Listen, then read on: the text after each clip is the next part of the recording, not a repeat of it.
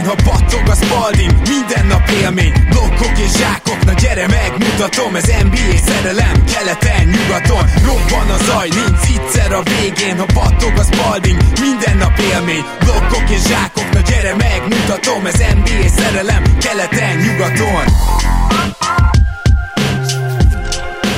Éj jó! Szép jó napot kívánok mindenkinek, Rédai Gábor vagyok, ez a Rep City keleten-nyugaton podcast, és Zoli távollétében ma hárman leszünk, úgyhogy akkor először is köszönteném ismét, hiszen körülbelül egy másfél hete találkozhattatok vele, Szemit, szia, Szemenkei Balázs! Sziasztok, örülök, hogy itt lehetek. És nem csak te vagy itt, hanem, ha már ugye Dodo Basketball Podcast, akkor annak egy másik tagja is, egyébként az Extra Pass Podcast házigazdája is, Gibárszki Marci. Szia Marci! Szia Gábor, én is üdvözlöm a kedves hallgatókat. Én elég rég voltam már nálatok vendég, úgyhogy hiányzott is, úgyhogy örülök, hogy végre újra itt lehetek veletek. És hogy össze tudtuk ezt hozni. Én is nagyon örülök, és köszi szépen srácok, hogy elfogadtatok a meghívást. A másik fontos dolog pedig az, hogy még mindig élnek ajánlataink, tehát ne felejtsetek el azt, hogyha kell valamilyen NBA-vel kapcsolatos cucc itt Magyarországon, akkor ugye a Rep az érdemes fordulni, és ott, hogyha 5000 forint fölött vásároltok online, akkor a keleten promókódot kell beütni, hogy még ajándékba kapjatok egy Repsitis gymbaget, és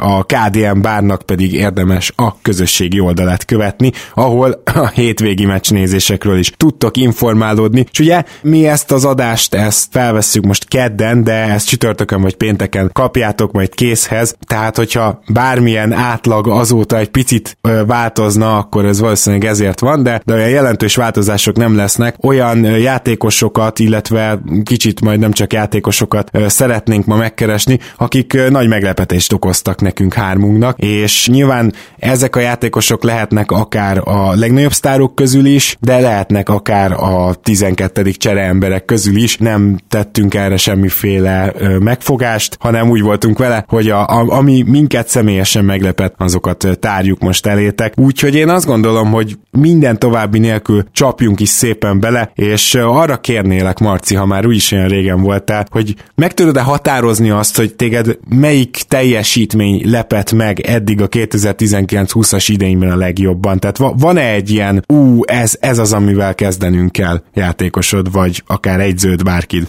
Én úgy próbáltam összerakni a saját listámat, hogy azt is néztem, hogy a fizetéséhez képest mit hoz, illetve próbáltam azt is belevenni a, a játékosok megítélésébe, hogy mit vártam tőlük, hogy a nyár után mi fog történni. És én nekem a, az idei év torony magas legnagyobb meglepetése az Sziakám. Méghozzá azért, mert bár gondoltam, hogy ő egy jó játékos lesz Kawhi Leonard távozásával, de az, amit csinál, hogy konkrétan a szegény ember Jannis Antetokumpója, ezt azért nem gondoltam volna tőle, és vannak olyan kategóriák, amikben szerintem már akár most is jobb lehet, és összességében én úgy gondolom, hogy a Toronto Raptors zokszó nélkül vészelte át azt, hogy, hogy Leonard elment, és egy-két jobb kiegészítőre vannak attól, hogy, hogy reális kontenderként emlegessük őket, és ez szerintem nagyon nagy rész Sziakámnak köszönhető, úgyhogy nekem mindenképp ő az év, év legnagyobb meglepetése. Hát nekünk Raptors drukkereknek is nagy meglepetés azért, tehát ezt, ezt el kell mondanom, hogy köszönő kamera, hogy szoktam hívni, ugye a Sziakám az kétféleképpen is jó erre, mert Szia úgy is szoktak köszönni az angolok, de hát a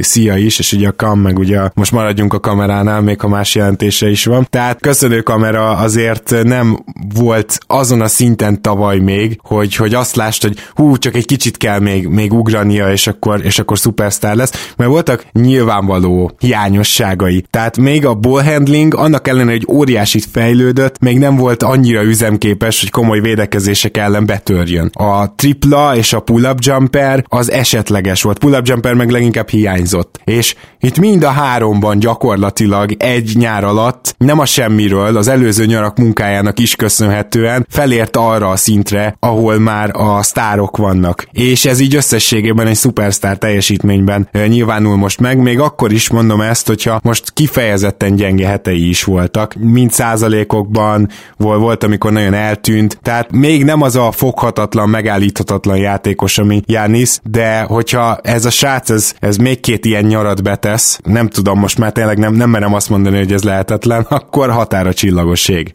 Igen, itt Sziakámnál én azt emelném ki, és nálam azért ő az év meglepetése, mert azok a játékosok, akik nem sztárként kerülnek be a ligába, és eljutnak a szupersztár szintig, azért általában szokott lenni egy sztár év. Na, Sziakám ezt kvázi ugrotta, és a nagyon hasznos kiegészítő kezdőjátékosból szó szerint a sztár státuszt azt ő átugorta, és most már ott van, hogy egy borderline szupersztár. Tehát, hogy még talán nem tenném oda, de, de ha így folytatja, akkor simán mondhatjuk rá azt, hogy, hogy igenis ott van. És amilyen uh, workhorse, tehát egy igazi dolgos játékos, szerintem nem kell attól félni, hogy ő nem fogja belerakni a következő egy-két nyarat is, és akkor tényleg azt lehet mondani, hogy a szegény ember Jánisz a helyett Sziakem egy új kategóriát fog nyitni. Mielőtt egyáltalán rátérnék Terence Davisre, Szemi szeretném megkérdezni, hogy a raptors kapcsolatban írtál-e fel valakit, és ha igen, akkor Sziakamot írtad-e fel te is? Én nem írtam fel Sziakamot, mert nekem nem akkora meglepetés. Nekem volt tavaly egy keeper ligám, amit idén már leadtam, de ott Sziakámra irgalmatlan módon számítottam, és szerintem benne volt. Szóval, hogy nem, én most ne, nem tudom jól megfogni, de igazából akkor visszanyúlok abba, abba, ahhoz a mondathoz, amit a Toronto Raptors csoportba is beírtam még talán a szezon elején, még talán off-season volt, hogy Lenár távozásával Siakam lehet az, aki átveszi a, a szerepét támadásban és Anunobi védekezésben. És én jobban csodálkoznék, hogyha Anunobi oda kerülne védekezésben tényleg, ahol Lenárd volt. Tehát azzal, hogy Lenárd távozott a Raptorsból, én igazából láttam egy ilyen természetes átállást, ugye Anunobi tavaly meg nem nagyon játszott. Igen. És, Egyébként és, durva, mert hát Anunobi oda került, tehát a csapat legjobb védője egyértelműen. Egyértelmű, persze, de tehát a legjobb védőt egyébként is pótolni kellett, de hogy eh, meg volt a belső forrás erre. És a legjobb támadót is pótolni kellett, de erre is meg volt a belső forrás, és megmondom őszintén, nekem Anunobi ö, szerepe nagyobb meglepetés a Raptorsban, hogy így be tudott illeszkedni egy év kihagyás után majdnem, mint az, hogy Sziaka mekkorát ugrott. Aha, van benne valami, mert ugye ő nála egy elég durva sophomore slumpról beszéltünk tavaly. Nyilván ezt tudjuk a körülményeket, meghalt az édesapja, volt a sérülés, kettő is, szóval igen, nehéz, de ja, végül is ez is valahol meglepetés. Mit gondoltok egy olyan játékosról, aki 19,6, most hagy kerekítsek fel, 20 pontot átlagol, mindemellé 7,4 assziszt majdnem négy lepattanó, 80%-os büntetődobó és 41%-os triplázó, úgyhogy 9,1-et dob rá meccsenként, ami egy egészen elvetemű brutális szám. Ez egy all irányító száma, nem? Nagyságrendileg annak tűnik. Jó, akkor várom a tippeket. Brogdon. Nem, Brogdonnak 10 sokkal százaléka még jobb a büntie. Igen, tehát nem, nem Brogdon. Az előző adásban beszéltünk egyébként róla, jó, ezzel már nagyon megkönnyítem. Bocs, egyébként akkor Graham. Így van, így van, ugye Pándi Gergővel beszélgettünk a Hornetsről az előző adásban, és, és hát ott, ott azt hiszem, hogy elég sokat dicsértük Grahamet, úgyhogy most nem akarom nagyon részletesen kitárgyalni, mindösszesen azt akarom mondani, hogy ezek all-star számok. Tehát ha tavaly megnézitek, hogy D'Angelo Russell milyen számokkal lett all-star, akkor ez simán meccseli. Úgyhogy nem hiszem, hogy valójában van nagyobb meglepetés, legalábbis számomra nincs. Marci, te azt mondtad, hogy neked Sziakám nála is nagyobb meglepi, de azért, amit Bándi Gergő mondott, azt arra szeretném, hogy reagálnátok, hogy annak ellenére, hogy másodéves, mégiscsak neki adná ugye Gergő a Most Improved Player díjat. Én azért nem Grahamet tartom a legnagyobb meglepetésnek, mert semmilyen elvárásom nem volt vele szembe. Ez ugyanolyan, mint például Kendrick Nannnak az esete, hogy nem feltétlenül gondolom azt, hogy ő egy olyan óriási meglepetés, uh, ahhoz képest, hogy undrafted volt, nagyon nagy meglepetés. De ott nem volt meg az, hogy van egy alapelvárásom vele szembe, hogy mit hoz, és akkor ahhoz képest hozott egy nagyon nagyot, mert Grahamből azért túl sokat nem láttunk eddig, és nekem ezért szorul vissza ez a másik helyre, és ehhez képest nekem Sziakám azért nagyon nagy ugrás, mert ott láttuk, hogy ő egy jó kezdő, de nem gondoltam volna, hogy belőle szupersztár lehet, most pedig elhiszem azt, hogy belőle lehet az Graham Birminghamből, egy fiatal, 20 éves srácból bármikor benne van az, hogy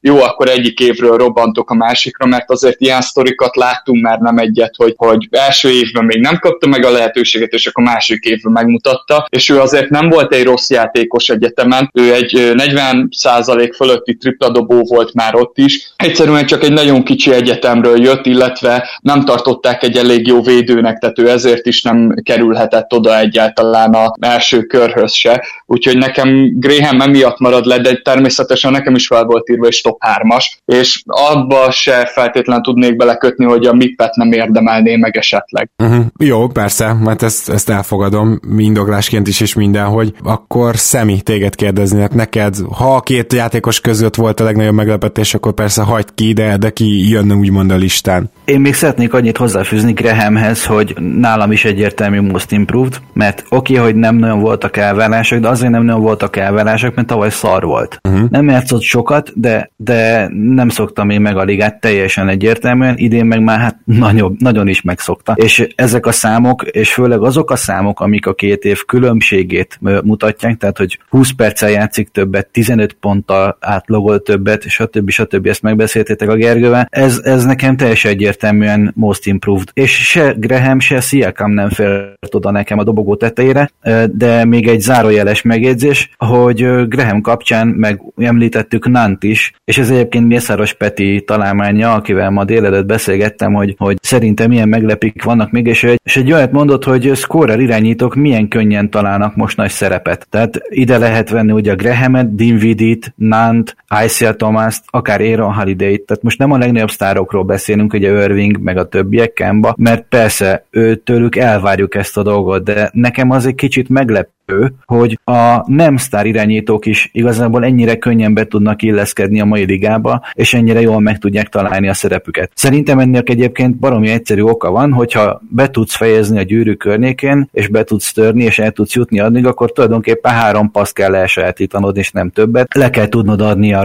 rollmennek, le, le kell tudnod adni a rövid sarokba, meg a távoli sarokba. És hogyha ezt már jól megcsinálják, és ezek a srácok ezt jól meg tudják csinálni, akkor teljesen helyed van a ligában. Ja, meg persze nem baj, ha triplázol. Igen, igen, igen, szóval, hogy a másik dolog pedig az, hogy egyértelmű, hogy a, a játék az most kezd eltulódni az irányítók tíz asszisztja felől. A, a felé, hogy, hogy legyen legalább egy második, de néha egy második és egy harmadik playmaking opció is. Valószínűleg lesz egy passzoló magasod, még ha nem is passzol annyira jól, de legalább a játékba ugye beleilleszti most már a legtöbb csapat a, a magas emberét, úgyhogy mondjuk megkapja a tripla tetején, vagy legalább a körte tetején, illetve van általában egy másik ball handler is most már a, a wingen, tehát nagyon rég, ez az old school felépítésű csapat, ez már nagyon kevés helyen van, és így gyakorlatilag többet vannak off the ball helyzetben a scoring irányítók, úgyhogy még ezt szerintem érdemes hozzátenni. Na de akkor ugye már nagyon beharangoztat, hogy van azért egy első helyed, akit szeretnél bemondani. Igen, és saját magamat követem meg elég rendesen, mert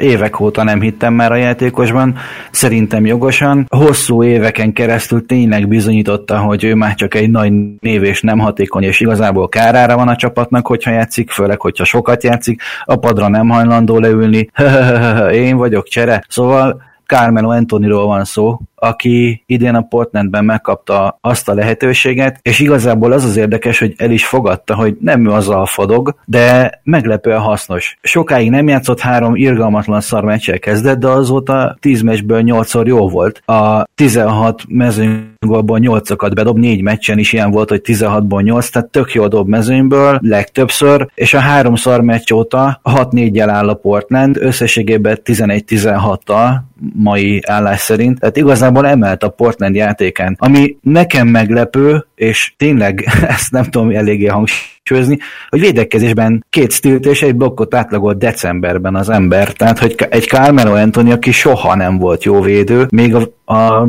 pályafutása csúcsán is legjobb esetben átlagos volt. Szóval muszáj egyszerűen használniuk őt, és ő nem, nem okos csalódást. És az, hogy Nurkic, Collins és Hood nélkül ez a csapat most az utolsó tíz meccsen 6-4-jel áll, jó sorsolás is benne van, de azért, hogyha Melo úgy kezdett, vagy úgy folytatta volna, ahogy kezdett. Ah, hát persze, e, akkor, akkor, akkor nem lett volna esélyük gyengébb csapatok nem. ellen se. Úgyhogy igen, úgyhogy le a kalappal, és uh, tényleg meg kell követnem magam. Hmm. most jó. Kérdés persze, hogy meddig, de egyelőre teljesen megemelem a kalapom.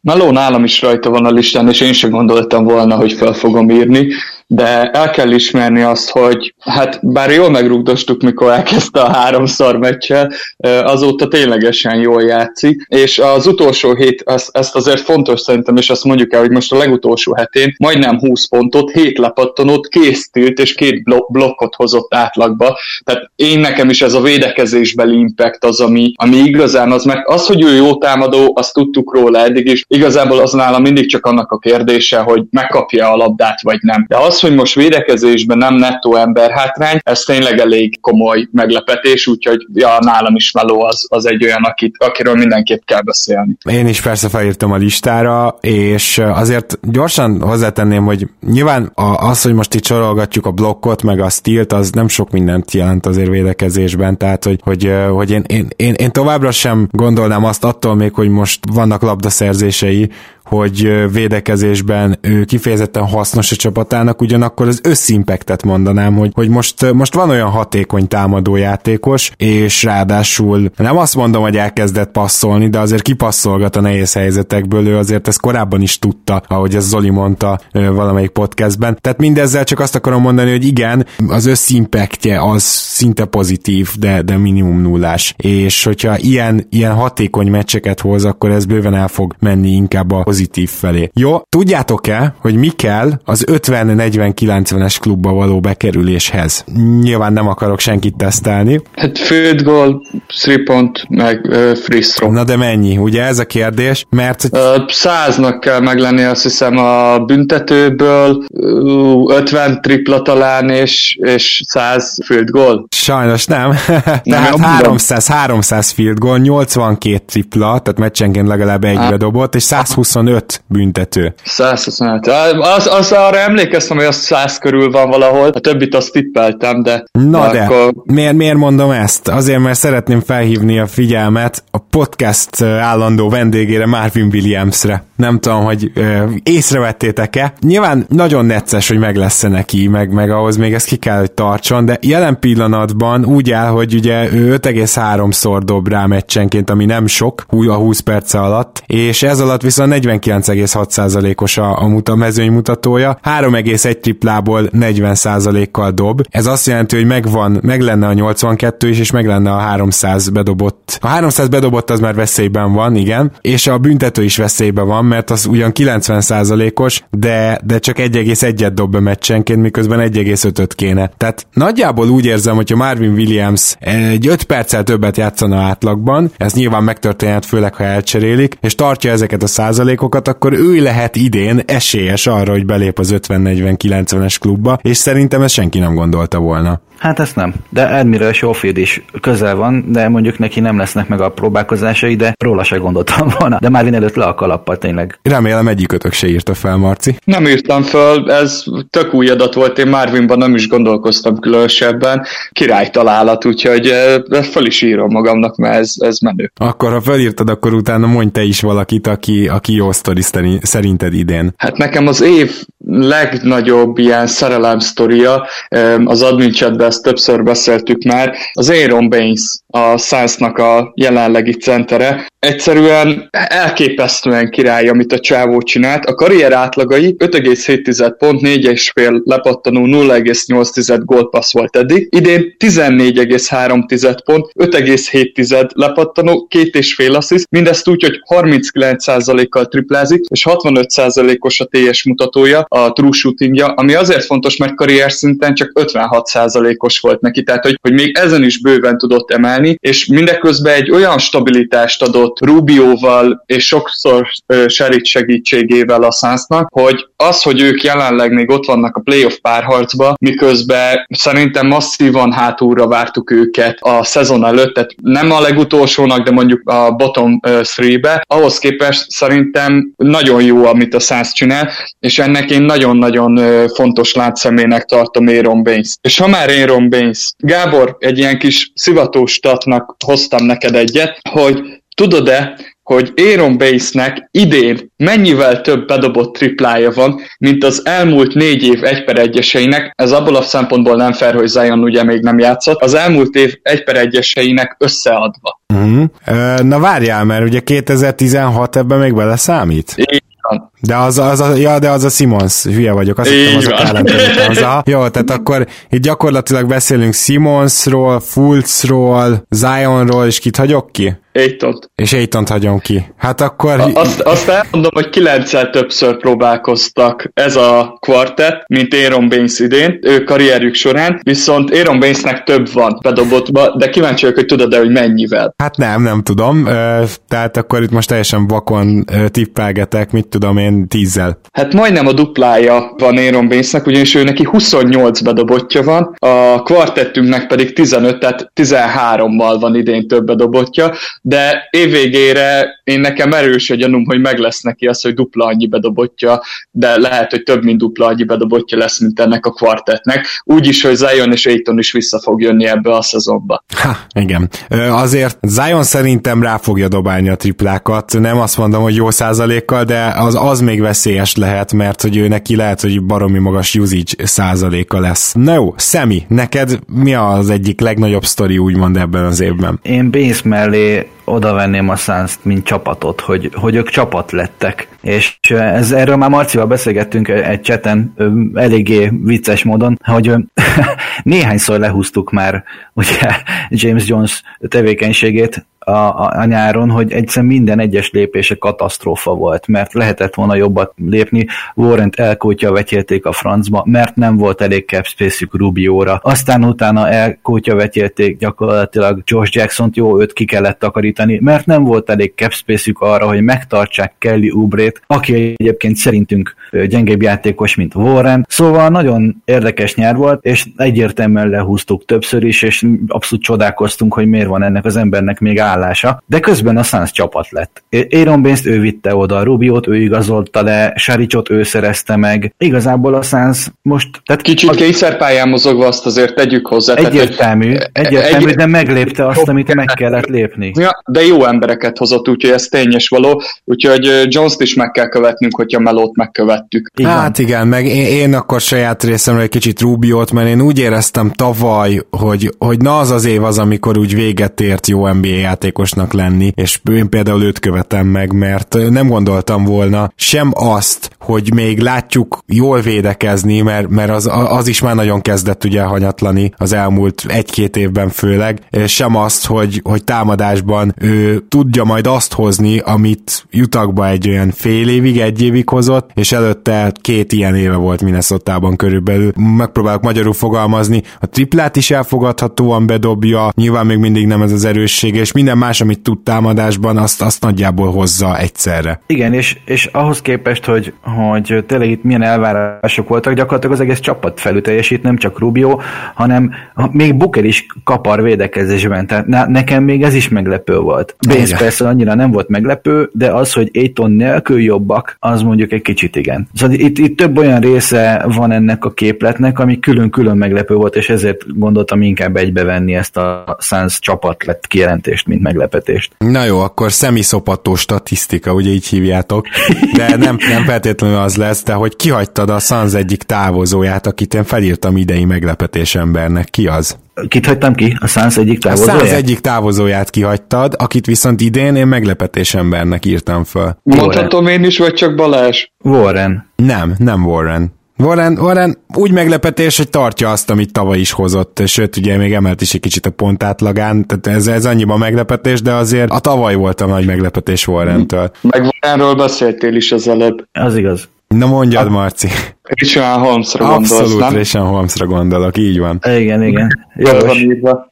Igen, akkor viszont én csak nagyon röviden mondanám el, hogy ez az ember, ez amikor Deadmon besült kezdőként, amire egyébként szerintem nem számított senki, tehát amikor azt kritizálgattuk, hogy a Sacramento kinek mennyi pénzt adott a nyáron, akkor szerintem szinte egyöntetően mindenki azt mondta, hogy na Deadmon, na ő majd meg fog érni annyit, tehát Cory Joseph, meg ugye Barnes, nem tudtuk, de... Dead, Deadmont azt teljesen úgy gondoltuk, hogy az egy jó szerződés lesz, és most fog nagyon fájni az, hogy három évre kap 13 milliót. Azért az nagyon para így utólag. Jó, azt hozzáteszem, hogy egyébként a padról kezd életre kelni, meg, meg időnként bedobja a triplát, ugye az neki eléggé fontos lenne, mivel azért igazolták, hogy triplázzon, és hogy védekezzen a palánk alatt. De az a helyzet, hogy Holmes bejött a helyére, a bejött a kezdőbe, ezt meg kellett húznia volt annak, és volt is annyira tökös, hogy meghúzta. És igaz, hogy Holmes gyakorlatilag nem jelent tripla veszélyt, tehát volt már karrierje során, hogy dobott, sőt az egyik friss idényében 1,4-et meccsenként 35%-kal, tehát nem feltétlenül áll ez tőle messze, de, de most nem dobott rá egy darab triplát se, viszont elképesztően jó a palánk alatt minden értelemben. Jól fejez be, 66,8%-os field goal százaléka van. Azért egy ilyen játékosnál érdemes előkapni a field goal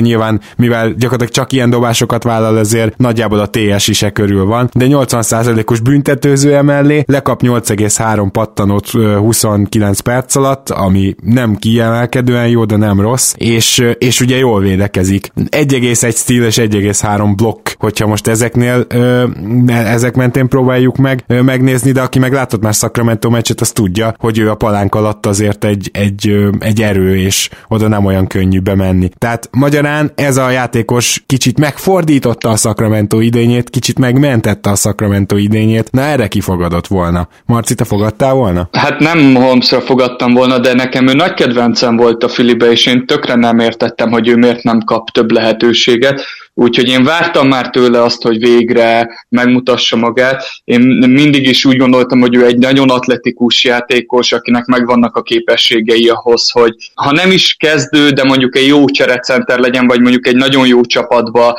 egy ilyen kvázi 20 perces kezdőcenter. De nekem ami a számokon felül nagyon nagy plusz Holmesnál, hogy ha néztek meccset, elképesztően jó zárásokat ad Bogdanovicsnak és Hildnek is, illetve a másik dolog, hogy folyamatos palánk alatti veszély a támadó lepattanókra is, illetve a, a visszazsákolásokra vagy eléjúpokra, és ez szerintem egy olyan fegyver azzal, hogy ő jó pick and roller center, jól válik lefelé, hogy, hogy föl is lehet neki adni az eléjúpokra, mert ügyesen megfogja a labdát, vannak olyan játékosok, akiknek ehhez nincsen olyan jó kezük meg érzékük, ő neki, ő neki megvan mindez, ami szerintem a számokon túl is ad egy plusz lehetőséget a Sacramento-nak, főleg amikor ilyen triplázó sorral vannak fönt inkább.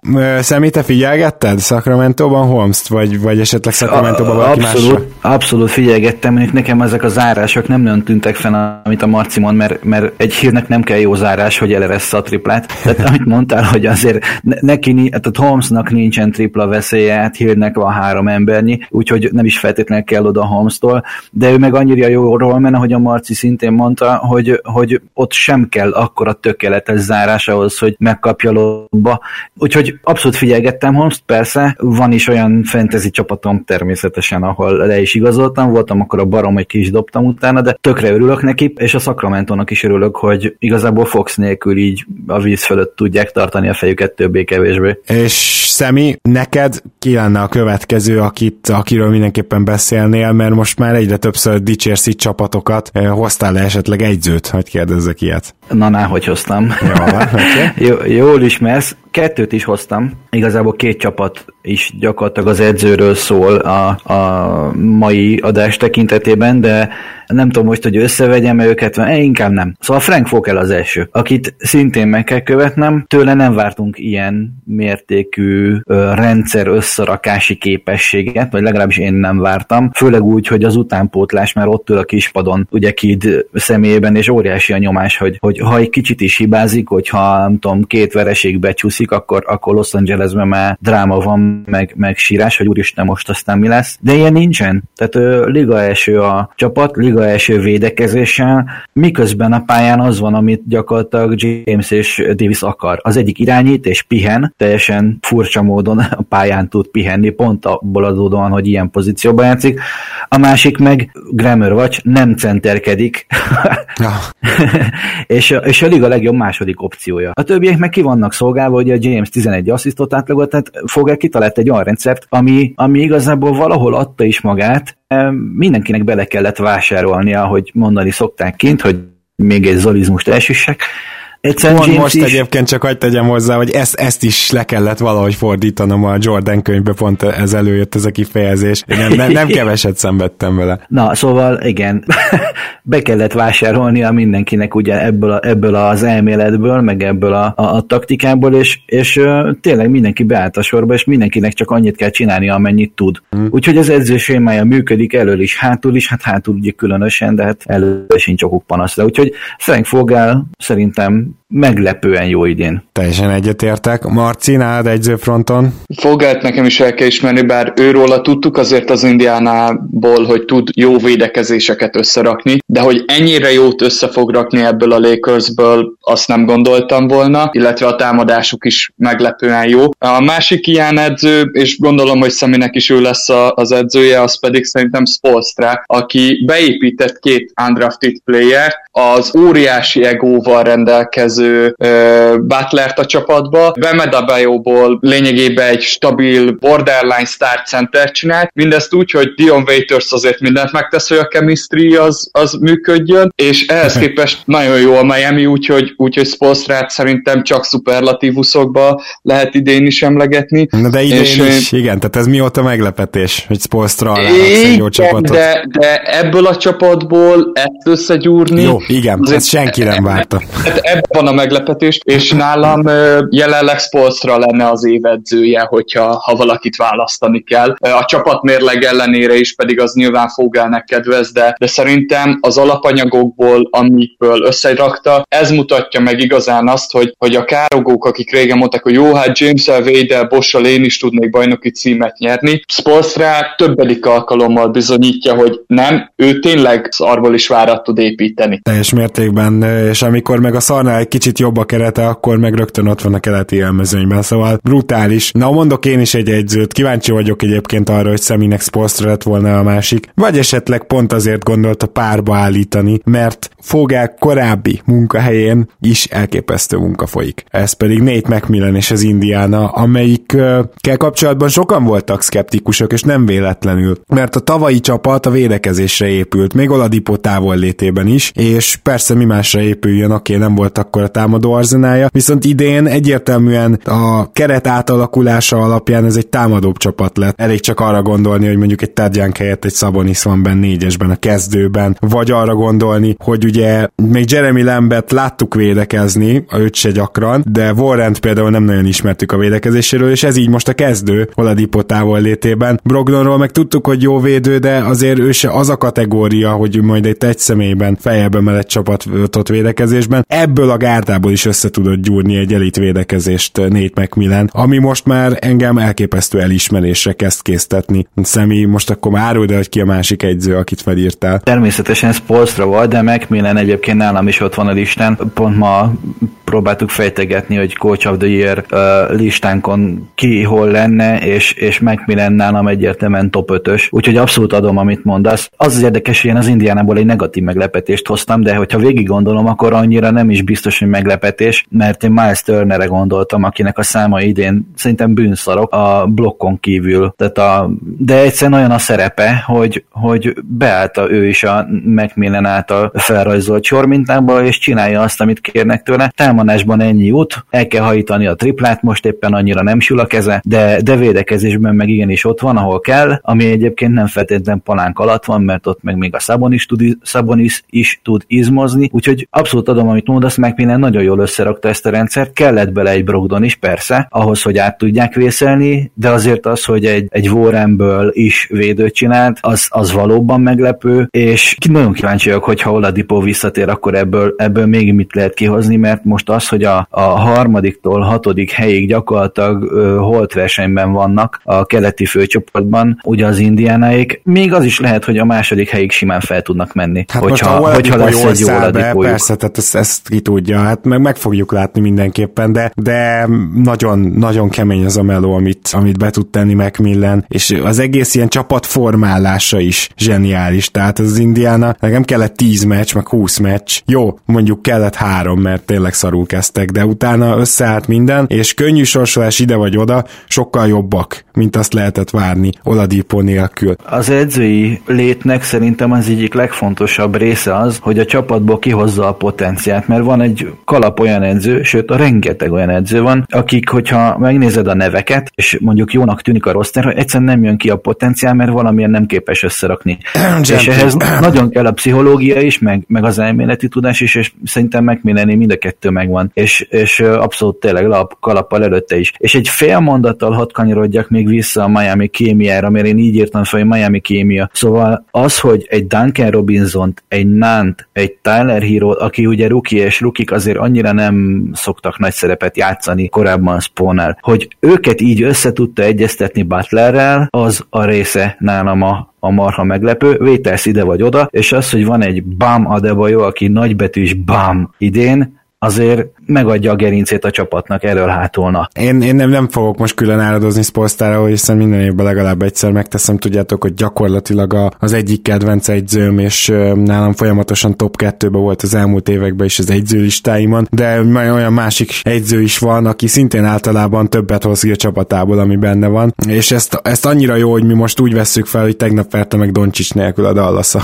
Mi aki box úgyhogy tökéletes.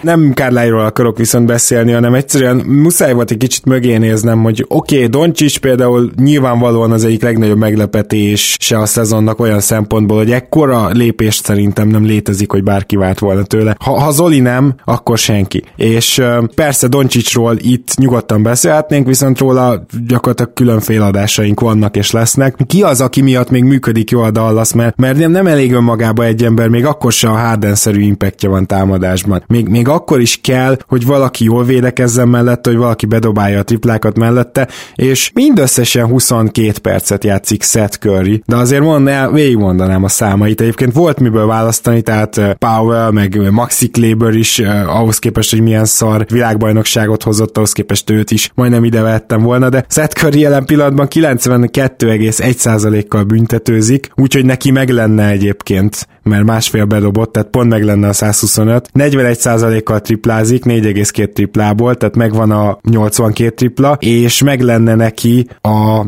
300 field goal is, mert azt viszont csak 47%-kal dobja szegény. Tehát ha azon egy kicsit javít, akkor itt egy újabb 50-40-90-esről beszélünk egyrészt, másrészt pedig uh, valakinek feltűnt, hogy Seth Curry idén is ennyire jó, mert egyszerűen nem találkoztam a nevével semmilyen Dallasról szóló cikkben sem.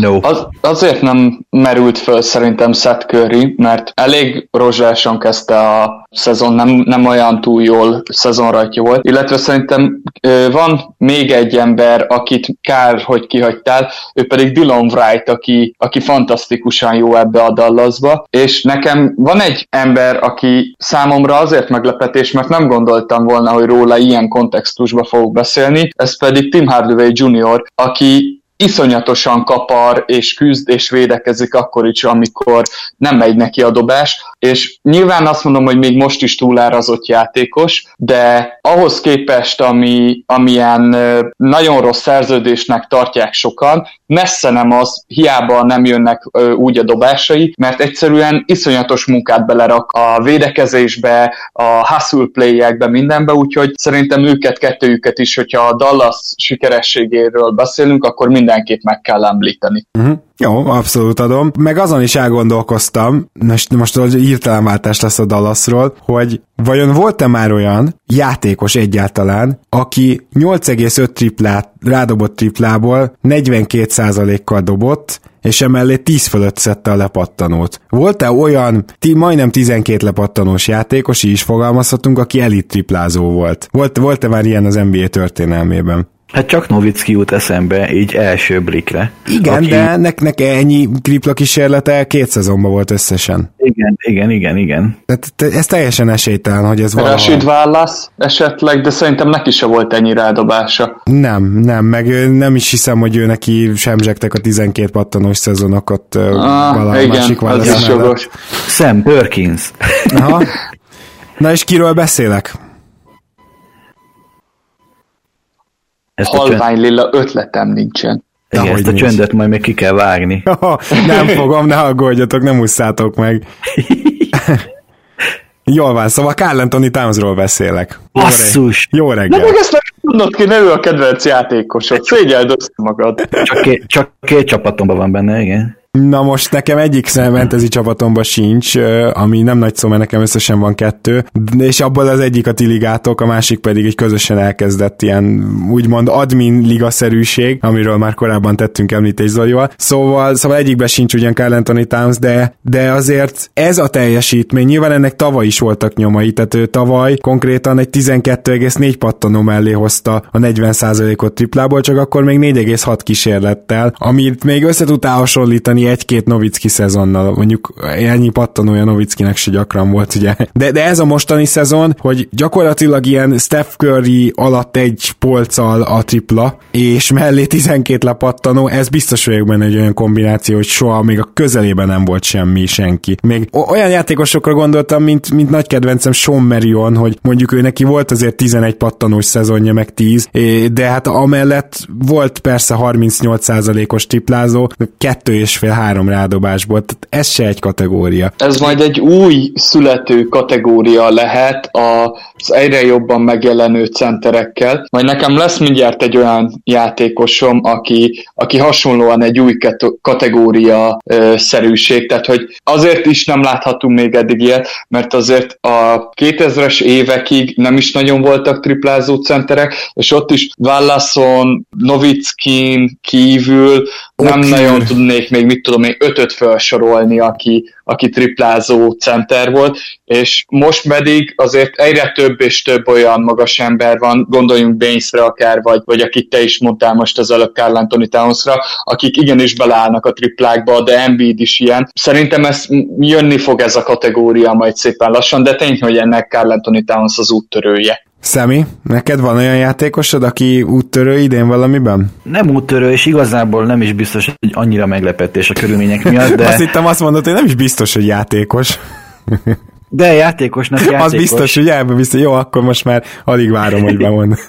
Mert van egy olyan csapat, ahol most annyira sújtja őket a sérülés, hogy valakinek fel kellett tűnnie. És tehát ebből a szempontból ez természetes, hogy van egy név, akit most itt bemondhatok, de azért mindenképpen megsüvegelendő az, amit csinál a csóka. 31 percet játszik, 16 pont, 5 pattanó, 1,7 assziszt. Jó, hát védekezésben annyira nem, de 0,4 steal, meg 0,4 blokk, de 50%-a dob a mezőnyből. Néha a tripla is bemegy neki, néha el se vállalja, és szerintem miatta és az edzőnek van egyáltalán 5 győzelem öt győzelme a, a Dubsnak. Ugye Erik Pasáról van szó, uh-huh. aki a semmiből tűnt elő. Hát tekintve egy ruki. Igen, és na jó, de hogy így, mi, mi, ne, nem tudom, nekem a, az én radaromon, ami egyébként nem egy akkora radar, mint mondjuk egy Mészáros Peté, vagy egy Gergőé, Pándi Gergőé, messze nem, de hogy így még a szezon kezdet után sem nagyon volt rajta, aztán bemákoltam két fizetéses ligába is, és azóta is hátradőve röhögök.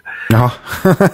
ja, én szerintem ő valóban mindenkit meglepett, de, de nem, nem tudom egyszerűen, a, ugye erről is beszéltünk most a Pándi Gergővel, hogy, hogy nagyon nehéz bárhogy is kezelni most ezt a Golden State szezont, viszont Pascsá talán annyit elért nálam ezzel a kiugró statisztikai sorral, hogy igen, azt, amit Gergővel ott kijelentettünk, hogy ő része lehet jövőre is a rotációnak. És, és lehet, hogy egyedül van az egész csapatban ezzel. De ez most tényleg szó Szerintem szerint. nincs egyedül, mert van még egy ember, akiről érdemes beszélni, mert szerintem a karrierjét menti meg éppen a Golden State-ben. Glenn Robinson?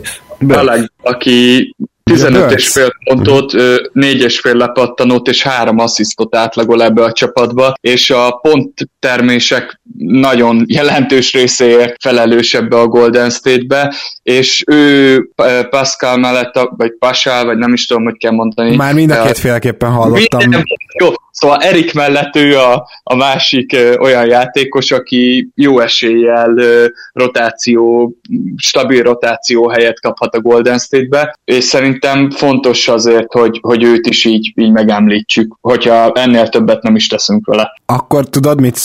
Mert én, én azért nem akarom Burkstot annyira megemlíteni, és szerintem egyáltalán tehát jó, jó szituációban van, ő nem lett egy pillanattal jobb vagy más játékos, mint amilyen tavaly volt, viszont említetted, hogy van valaki, aki szerinted új kategóriát hoz létre, és én azt gyanítom, hogy őt én is felírtam, úgyhogy légy mondd be a nevét. Nem hiszem, hogy ugyanarra fogunk gondolni, mert én egy 76ers játékosra gondolok, úgyhogy ha te nem, akkor te nem. mondjad nyugodtan. Jó, rendben van, akkor én bemondanám az új magas ember JJ Rediket, vagy Kai Corvert, soha nem látott kategória gyakorlatilag, amit David Bertans idén csinál Washington padjáról. Itt ami fontos vele kapcsolatban, hogy azt tudtuk, hogy ő jó tripla dobó, azt Spursben is ilyen 47%-os szezonja volt tavaly, tehát ez nem, nem ez a, a jó reggelt ö, nála, hogy úristen, mennyire jól dobja a triplát, az viszont már igen, hogy Spursben ugye egy olyan rendszer volt, ahol azért dobtak csak a szemmeccsenként 24 triplet, vagy valami, tényleg a kút, kút mélységekben a, a legkevesebb triplát az előző szezonban a csapatok között,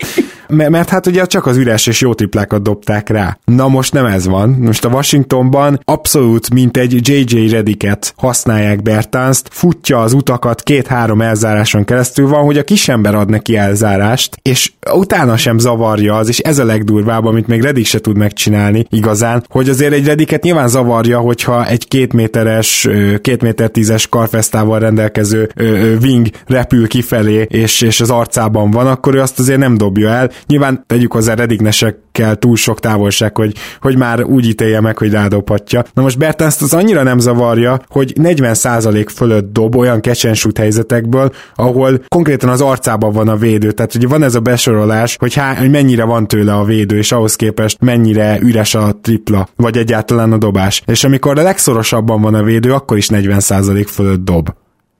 Ezt hagyok időt, hogy ezt feldolgozzátok. Mert én, ezt, ezt, én ezt feldolgoztam, nekem fel van írva Bertánsz, és tényleg eszméletlen, amit tol. Tehát tényleg, még hogyha ezért kontrakt hírben lenne, de nem, mert én úgy tudom, hogy még jövőre is van egy szerződés. Hát ezt, ezt, nem is értem, hogy hogy, és ez a JJ Redick összehasonlítás, ez abszolút adja teljesen jó. Tehát csak kivéve, hogy négyes, tehát hogy ilyet még nem igen, láttunk megint igen. csak. Egy, egy, egy új, új, új kategória jött létre, egy agresszív, elzárásokon átfutó triplázó magas ember kategóriája. E, nagyon kíváncsi leszek, mert már olyanokat is hallottam, hogy esetleg 15-20 milliós szerződés köthet jövőre, mert ha jól tudom, ki tud majd lépni ebből az évéből, de majd Szemi mindjárt ellenőrzi, hogyha már bemondta a két évet, és hogy, hogy milyen lesz az ő következő szerződése. Hát én baromi kíváncsi vagyok, mert összességében azért ő megint csak jó jókor van jó helyen, meg jó rendszerben, meg jól használják, de lesz esetleg olyan jó, vagy mondjuk egyértelműen playoff esélyes csapat, aki úgy gondolja, hogy én is szeretném így használni, és ez nekem megér akár 15 millió dollárt is évente, mert, mert én azért ezt, ezt túl bátornak gondolom még így is, meg, meg Bertánsz ugye nem túl jó védő, tehát ezt se felejtsük el. bocs, 7 milliós lejáró. Jogos. Na, akkor, akkor ennyi. Tehát, hogy mi, milyen lesz Bertans következő szerződése, az, az ilyen szempontból is érdekes, hogy egy soha nem látott kategóriai játékost hova lő be a piac. Két lehetőség van, bocs, még mindig Marci, hogy nem hagylak szóhoz jönni, két lehetőség van. Az egyik az az, hogy a Nix ad neki egy év 20 milliót, a másik meg az, hogy kap valami piaci szerződést. Troll. uh,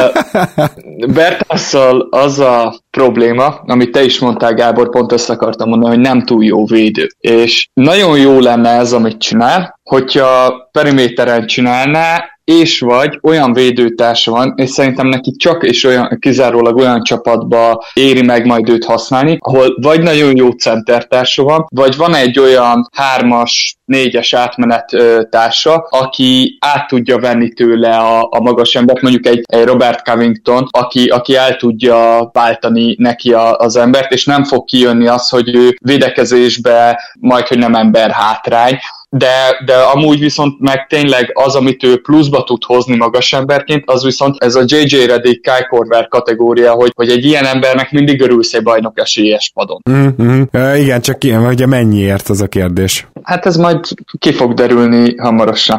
Hagy hozzak már viszont akkor egy embert, mert ő is lehetne olyan akár, aki neki egy társ, és kicsit félreértetted, nem kategóriába lesz új, hanem egy meglévő kategóriába egy tök új dolog az, amit ő hoz, ez pedig Matis Tibul, akire Baranyai Bálint barátunk hívta fel a figyelmet, ugyanis ő rukiként 3D, és elkezdtük nézegetni azokat, Bálintal azokat az embereket, akik vagy most már 3D, vagy pedig 3D-szerűségnek voltak beharangozva, amikor bekerültek a ligába, és Tibul ezekre kategóriákat ver, ugyanis a csávó majdnem 47%-kal triplázik, 1,4 stealje van, 0,7 blokkja, és mindez 18 perc alatt, tehát elképesztő nagyot melózik elől-hátul, és tényleg ő, ő lehet az az első játékos, aki már az egyetemről, mint 3 került be a ligába, és szerintem mindentől kezdve évről évre jönni fognak, mert ő az az első generáció, aki már a Dimare Carollokat, Danny Greeneket látta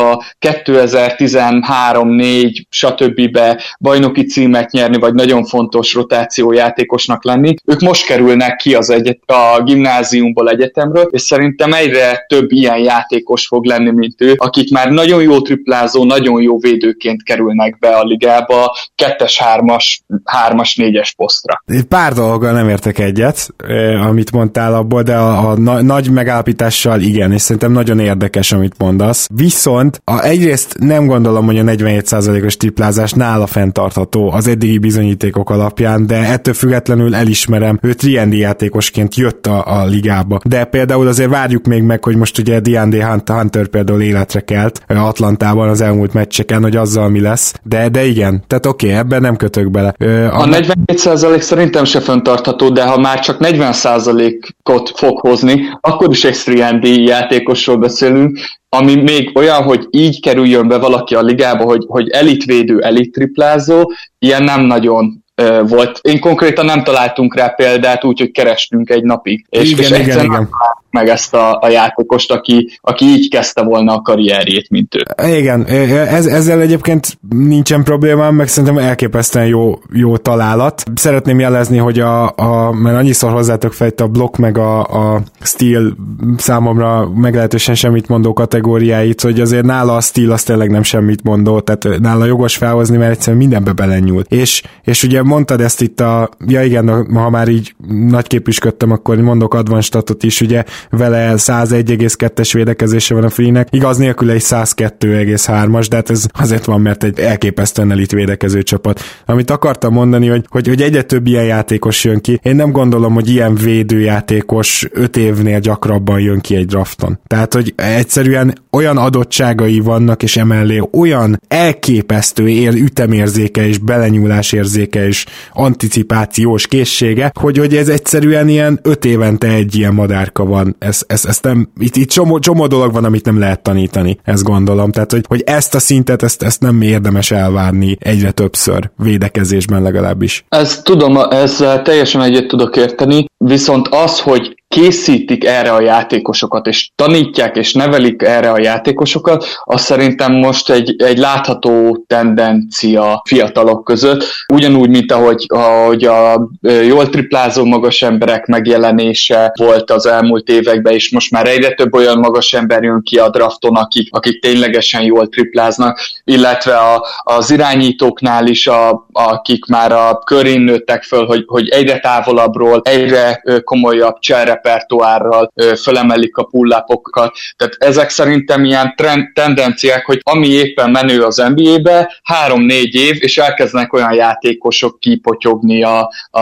a drafton. Hm, igen, mm, ez, ez azért még nyilván jó pár college, vagyis, vagyis főiskolai egyzőnek is lesz egy pár szava, amit mondasz, tehát azért ott, ott még mindig vannak nyilván old school arcok, akik, akik, akik ilyen szempontból nem sokat változtatnak a játékon, de, de igen, valószínűleg azért el kell, hogy induljon jön egy ilyen trend, és főleg azt nézve, hogy egyre több játékos választ alternatív útvonalakat az NBA-be való felkészülésre, a, ami, ami már biztos, hogy tartalmazni fogja inkább ezt is. Én azt javaslom, hogy még, még mondogassunk be neveket, mert adási időnk vége felé járunk, akik erről mindenképpen szeretnénk megemlékezni, de mondjuk nem feltétlenül hosszan beszélni. Szemi, van-e neked ilyen játékosod? Esetleg bemondhatod a statisztikáit is, hogy meg tudjuk ki tippelni, hogy ki az. Nekem már nem játékosom van, nekem csak egy olyan jelenségem van, ami már igazából minden évben várunk, de aztán sose bírjuk eltalálni, hogy melyik évben következik be, és tulajdonképpen nem is várjuk a, a tisztelet miatt, amit a csapat megérdemel, de most valószínű, hogy mégiscsak bekövetkezik, és ez a Spursnek a szétesése, vagy visszaesése, és a valószínűsíthetően a playoff streaknek a, a vége, ami egy sportértelmi pillanat lesz, azért azt valljuk be 20 akárhány szezon után. Már évek óta ezt vártuk, és, és, és lehet, hogy most vagyunk annak a tanúi, hogy, hogy valójában megtörténik, és nagyon-nagyon kíváncsi vagyok, hogy ez a szezon mit fog indikálni a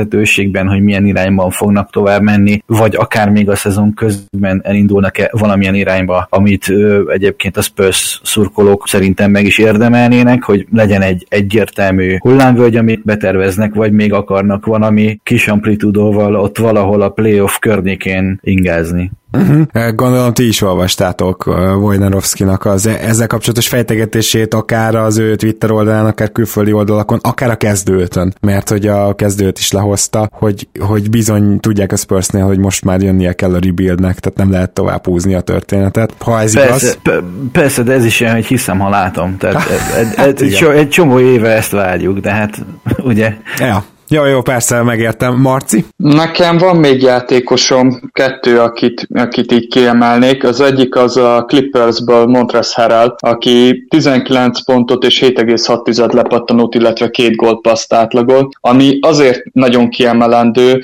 mert oké, okay, hogy kezdő perceket kap 30 percet, de ezt, ezt a 19 pontot, ezt egy Kawhi Leonard, egy Paul George és egy Louisville mellett hozza, ami azt jelenti, hogy azért viszonylag kevés dobásból kell dolgoznia, mert, mert a többiek is termelnek bőséggel, és egy rendkívül hasznos játékos. Én nekem óriási kedvencem, és az, hogy, hogy ekkora szintet tudott lépni még tavalyról idénre is, az szerintem mindenképp azt mutatja, hogy, hogy ő egy olyan játékos, akiben megvan bőven az a lehetőség, hogy ő kezdő legyen, egyszerűen a rotáció miatt nem annak használja a reverse. Mielőtt a másik hm? játékosodra rátérsz, akkor én meg bemondanám a harmadik számú 50-40-90 jelöltemet, mert ez, ez volt nálam az egyik ilyen felkészülési séma, és ez pedig egy olyan játékos, aki megpróbálom úgy, hogy hát ha kitaláljátok. Idősödő játékosról van szó, akinek már voltak rosszabb évei, de most ismét jó, és jelen pillanatban 21,5 percet játszik, egy jó csapatban, ezt is hozzáteszem, egészen elképesztő százalékokkal. 84,1 a büntető százalék, és ez az, ami egyelőre a legaggodalmasabb az 50-40-90-ből, ugyanis 50,6 százalékkal dobja a triplát három rádobásból, és 53,4 százalék a field goal sorolja, tehát ő az 50-50-90-hez van közel, nem az 50-40-90-hez. Kiről van szó? Horford? Nem. Nem, annyit... Basszus, én ezt olvastam is, és nem jut eszembe. Jó, annyit mondok még, Gasol. hogy ö, ö, alsóposztos játékos, egyes, kettes, inkább irányító. Ismith? Nem, jó csapatban. jó csapatban. Jó csapatban is idősebb, és már voltak rossz évei, de most megint jó. Basszus. Ez George Hill. Ez George Hill. Ezt a... Basszus, tényleg olvastam is róla. Egészen Igen, brutális. én is engem is azért fáj a dolog. Hát, hát. nem tudom, hogy gondolta-e volna valaki tőle ezt a szezont. És kell is azért Brogdon távozásával. Úgyhogy, úgyhogy azért figyelgessük ezt. Sajnos a büntetője miatt nem látok sok esélyt, mert a legjobb büntető százaléka eddig 86,3 volt, meg volt egy 85-ös szezonja, de nem jellemzi őt a 90. Mert egyébként most 1,7-et dob rá, és abból 1,4-et bedob, ez 84, tehát olyan kevés büntető mellett még akár föl is mehetne a történet. 1,5 bedobottra és 90 százalékra, de, de a hosszú távú minta azt mutatja, hogy nem fog. Na és Marci, bocsánat, visszadobom a szót ki a másik játékos, akit még meg akarsz említeni. Ő pedig egy Boston játékos, méghozzá Jalen Brown, aki 19 ö, pont fölött átlagol, majdnem 7 lepattanóval és 59%-os ts és ő nálam azért óriási meglepetés, mert én nem gondoltam volna, hogy a kontraktjér után egy ekkorát fog lépni, miután megkapja a nagy szerződést. Én azt hittem, hogy ő kicsit vissza fog állni ebbe a csapatba arra a teljesítményre, amit eddig is láttunk tőle, és ahhoz képest, hogy így, ilyen csapásszámmal dolgozik, és jelenleg a Hayward hiányzásában vezére is volt sokszor a csapatnak, illetve mi elől-hátul óriásit melózik, sokszor centereket fog, nagyon jól. Nekem ő, ő egy olyan, aki, aki számomra a Bostonból például az év meglepetése, meg úgy amúgy is egy, egy nagyon nagy meglepetés, hogy ő ennyire jó szezont lerakott. És már akkor én még bemondok három nevet. Christian Wood Pistonsból nagyon durva szezont hoz, és sajnos büntetőzni nem tud, de egyébként 62%-os field goal, 43%-os tripla. Igaz, hogy ő egy 16 perces játékos, de egyébként ez alatt hoz még öt lepattanót mellé, érdemes megjegyezni. PJ Tucker egyelőre karrier szezont hoz triplából, amit megint muszáj bemondanom, mert, mert most 34 évesen hoz karrier szezon triplából mi van, ugye? És Szerintem, akit most mindannyian egy picit kihagytunk méltatlanul, az Will Borton, de azért nem akartam róla sokat beszélni, és azért hagytam így a végére, mert róla azért beszélgettünk ugye mi az adásban. De amit Will Borton idén csinál, az a karrierje olyan szempontból való megmentése, hogy, hogy lehet, hogy a következő szerződése is 15-20 milliós lesz, hogyha végig tolja így az évet. Figyeljetek rá oda, és az advanstatok is imádják. Azt hiszem ötödik RPM-ben, tehát vagy hatodik, valami ilyesmi, de elképesztő. Tehát gyakorlatilag a Denver Denver legjobb játékosának is lehetne nevezni. Nyilván nem ő az, de ebben a szezonban gyakorlatilag ő van a legnagyobb impacttel, ami szerintem ledöbbentő. So, sokat van együtt a pályán a harris meg a Mills. Igen, harris meg Millsap idén nagyon jó pályán lenni, mert ő velük a védekezés olyan brutális Denverben, hogy megőrülsz, így van. Gábor, mielőtt elköszönünk, egy, egy villámilyen szivató statisztikát hozhatnék-e neked? Jó, tedd meg, tedd meg, kérlek. Na, hát miről is lenne szó, ha nem másról, mint a kedvenc csapatomról, a Bostonról. Az első kérdésem az az lenne, hogy tudod-e ki az utolsó játékos, aki tripla-duplát ért el a, a Boston színeiben. Ha esetleg még azt is tudod, hogy mikor, akkor az, az külön pont. Hát, ez jó kérdés, akkor ezek szerint idén nem volt még tripla-duplátok, ezt azért kérdezed?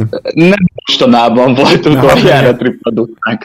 Még csak nem is tavaly. Ó, oh, pedig, pedig úgy alapvetően egy Horfordra tippeltem volna. Én egy Smartra. Smart volt, így Smart van. 15-16-ban volt az utolsó tripla-duplánk. És a másik kérdésem az az lenne, összesen 2, 4, 6, 11 olyan játékos van a Boston története során, aki tripla-duplát ért el, ebből hatan egyszer, és öten vannak, akik egynél többször. Meg tudod-e mondani, hogy ki az az öt ember, aki egynél többször ért el tripla-duplát a Boston színeiben? Erre könnyű a válasz, nem. Jó, akkor kezdje mondani neveket, és akkor mondom, hogy jó, rendben van. Hát KG-t megkockáztatom. KG-nek egy se volt. Larry Bird-öt megkockáztatom. Igen, neki van a legtöbb 69. Igen, ezt mármint ez nem kockázat volt nyilván. KG-nek egy se volt. Paul Pierce. Azt a... Paul, Paul Pierce? Paul Pierce-nek 10, 10 ő a negyedik. Nagyon jó. Akkor, és kettőnél több kell. Ke- hát egynél több. Egynél több. Kettő és nem volt senkinek. A Smart Horford párosból... Nem, Smartnak egy volt, Horfordnak nem volt. Beszarok. Aha. Hmm, és ki lehetett még? Walker esetleg? Walkernek 13. Jó. Oké, okay, hát... Van egy olyan játékos, akinek nagyon-nagyon sok volt, és legtöbbször azért nem volt ennél még sokkal több, mert pont hiányzott neki hozzá. Hű, akkor egy aktív játékosról beszélünk. Aktív Rondó. játékos Rondó, tényleg. Oh. Rondó 32, és az utolsóra jó esélye soha nem fogtok rájönni. 14-15-ben csinálta mind a hármat. 2014-15. Ez amikor vagy. nagyon kocsi csapatunk. Tudom, tudom. Olinik, vagy, vagy, vagy valami ilyesmi lesz? Micsoda? O- Olinik, vagy Salinger, vagy valami nem. ilyesmi lesz, nem? De nem, nem, nem, én tudom. Akkor mondjad, mondjad személyen, nem tudom. Evan Turner. Így van, Evan Turnernek ah, van még három. És igen, Mi, és egyébként... Mielőtt megkapta a rohadt nagy szerződését. Igen, igen. ja, Evan Turner a, a harmadik, vagy az ötödik, akinek még egy minél több van, és még egy volt Robert Perisnek, Dennis Johnsonnak, Kevin Gamble-nek, Ryan Gomesnek, és John Crawfordnak, illetve Marcus Smartnak. Boston azt tudott alkotni tripla-duplát terén. Kemény. Köszönöm szépen, megtisztelsz ezzel a Gábor szopató statisztikával, úgyhogy jöhet majd máskor is, és te is jöhetsz majd máskor is. Köszönöm, hogy ismét voltál, Marci. Én, köszönöm a meghívást bármikor. Szemi, téged már itt évvége felé már kezdenek unni a hallgatóink, úgyhogy szerintem erre az évre már lassan elköszönünk, de azért valószínűleg 2020-ban újra találkozunk. Köszönöm, hogy ma is voltál. Szia, szia! Én köszönöm a meghívást, élmény volt, mint mindig. Örülök, hogy itt lehettem, és hadd ragadjam meg az alkalmat, hogy elköszönjek Ellenbrug Zsoltitól is. Szervusztok! Én tudom ezt a belsős point, és ha olvassátok az NBA Magyarország csoportot, akkor ti is, kedves hallgatók, köszönjük szépen a figyelmet, hogy itt voltatok, hogy itt vagytok velünk, hogy támogattok minket, és hamarosan jelentkezünk. Még a karácsonyfa alá is kerül majd egy podcast. Sziasztok!